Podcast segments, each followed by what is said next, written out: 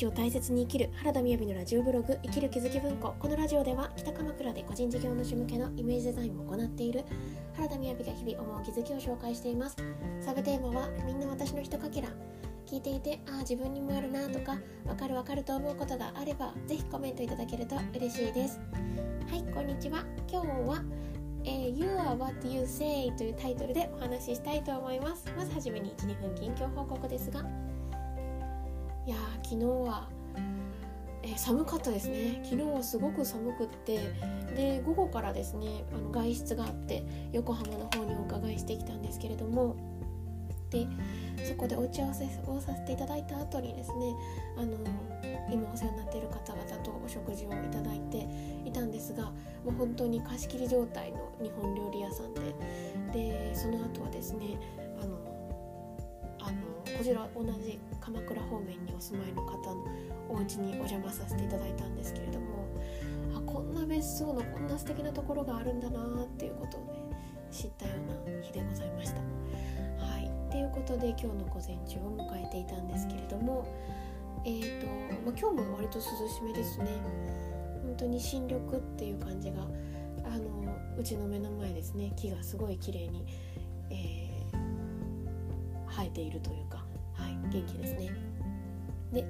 えー、今日のタイトルなんですけれども今日のタイトルはですねその「You are what you say」というタイトルにしたんですがこれは何から来ているか。えなんかなかなかですねこれむしろ多分読む方が多いと思うんですね。で私の視点というか私の生活圏内ですとよく見るのは「You are what you eat」ですね。あなたはあなたの食べ物でできている。これはなんかオーガニックとかもしくはそのなんかかね「いただきます」っていう映画にもありましたが、えー、どのような形でいただくかあなたが食べたものであなたっていうのはできているんだよっていうのを伝えるのによく「You are what you eat」っていうのは出てくるかなと思うんですよね。でいつかの電車に乗った時にああでもなんか正直私はまあでも一緒なんですけど「You are what you say」だなと「You are what you say」うんだなと思ったんですよね。でこれっていうのはよく言う言葉口で言う言葉かもしれないんですけれどあだから訳すと、えー、あなたはあなたが言っていることでできているでこれって一見するとあの口で言っているようなイメージがあって、えーとまあなんかだからこうなんか嫌な言葉とか人を傷つける言葉じゃなくって嬉しい言葉とかじゃあありがとうって言おうっていう話もあると思うんですよね。でも、うん、もっとちゃんと言うといや心の中で私たち喋ってることってものすごくあるんですよね。あの例えばですねその潜在意識っていう話をすると私たちって1日6万回思考しているっていうふうに言われているわけですよねだから私さすがに6万回は喋ってないと思うんですよね。音声配信してるけど。なので、まあ、そう考えると自分が自分の心の中で何を言っているかっていう方がむしろ現実を作っているなとか自分自身を作っているなっていうふうに思うわけですよね。だから、まあ、知った激励系のあの私の場合はですねあのダメだダメだみたいな今の自分じゃダメだみたいなそういう気持ちで例えばね心の中がいたらですねやっぱりそれで出来上がるわけですよね。で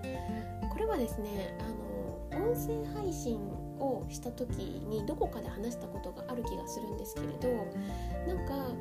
耳で聞くこととかって私たちってあんまり気にかけないかもなっていうことをした言ってたんですよね。でそれは何かっていうと例えば食べ物にはこれってなんかすごい農薬とか使ってないのかなとかこれはあのうん体にいいものでできてるのかなとかそういったりそういった風に見たりするものなんですけれどなんかこの話はえーと、私が取り入れたいものなのかそうなじゃないのかっていうことがなんか本当に体に入ってるっていう感じじゃなく捉えてる気がしたんですよね。でも考えてみれば食べ物を食べるのと同じくらいあの耳からも入ってきてるわけですよね。でもっと言うとあの、まあ、これは単純に私のイメージなんですけれどだって食べ物って実は私たち90%解毒できる力が確かあるんですよね。それはなんか皮膚のことを教えてもらった時に聞きましたけどなんかこう食べ物の吸収率って吸収率っていうのかな？その解毒ができる率って9割ぐらいらしいんですけれどあの肌の吸収率ってもう日が逆であの90%吸収して10%ぐらいしかこう解毒できないっていう話らしいんですよ。直通ですね。だから、まあ、食べ物をすごくこう気にかけるっていうのも重要だけどじゃあその肌の方もどんなものを取り入れるかっていうのはとっても重要なんだよっていうのをその文脈で知ったんですよね。まあ、それと同じようにもう耳なんか穴開いてますしなんか全九州ですよね。だから、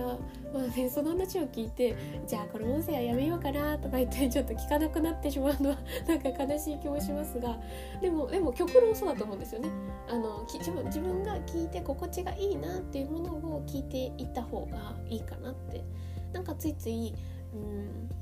まあ、必要だと思うんですけど情報を捉えなきゃいけなくってこのとこの話もこの話も聞いておかなきゃっていうことがあるかもしれないですけれどやっぱり自分が心地いいなっていうものを選んでいけるっていうのはすごく重要なんじゃないかなっていうふうに思いますね。まその話を思っていた中でよりこう感じたのが結局私たちの心の中で喋っているっていうことがあるわけなんですよね。あの本当にですねうんあ今から話すことは思考の学校というところの上級講師の活動を私がしていて思考が先現実が後というような話をしている中でなんですけれどもよくですね、まあ、自分責めをしてしまいがちの方っていらっしゃいますよね。まあ、私も本当にそれでで、まあ、そういう気持ちから病気も作りがちだったんですけれどなんかその自分責めっていうことはやっぱ隠れて他人責めもしてるんだよっていう話もあるんですがだからですねその自分責めの言葉とかを聞きまくってで元気になる人っているのかなっていう。もう最近ちょっと率直にそう思うんですよね。なんか分かりますよ。叱咤激励とか自分を律したい自分もよく分かります。よく分かりますけれどでも毎日否定し続けられて元気になる人なんて全然イメージできないんですよ。なのであのやっぱそれを自分が自分に何を言ってるのかそして私っていうものはそれでできているんだなっていうことが分かるとなんかアホらしく思うようなアファメーションとかあとはですねあの思考の学校でねこの歌を歌ったらこの歌を聴いたらいいよっていう あのラッキーマンの歌っていうのがあるんですけどなんかそういうものってこうバカにできないなって思うんですよね、もちろんバカにしてないんですけどだってさあのもちろんそのね自分責めをしたいとかまあ、それって結局隠れ他人責めをしているわけでじゃあ何をそんなにすごく自分はこう怒ったり思ったりしてるんだろうっていう気持ちをちゃんと見てあげてでそこがどういうところから来てるのかなっていう根っこにも気づいてあげられるのもすっごく重要。ですし同じくらいじゃあ逆にどういう言葉を自分にかけてあげたいのかなとかなんか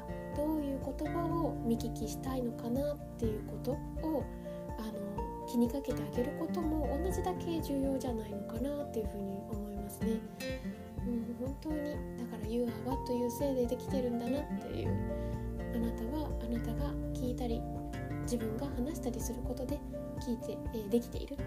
なんかそのことについて今日はお話しさせていただきました。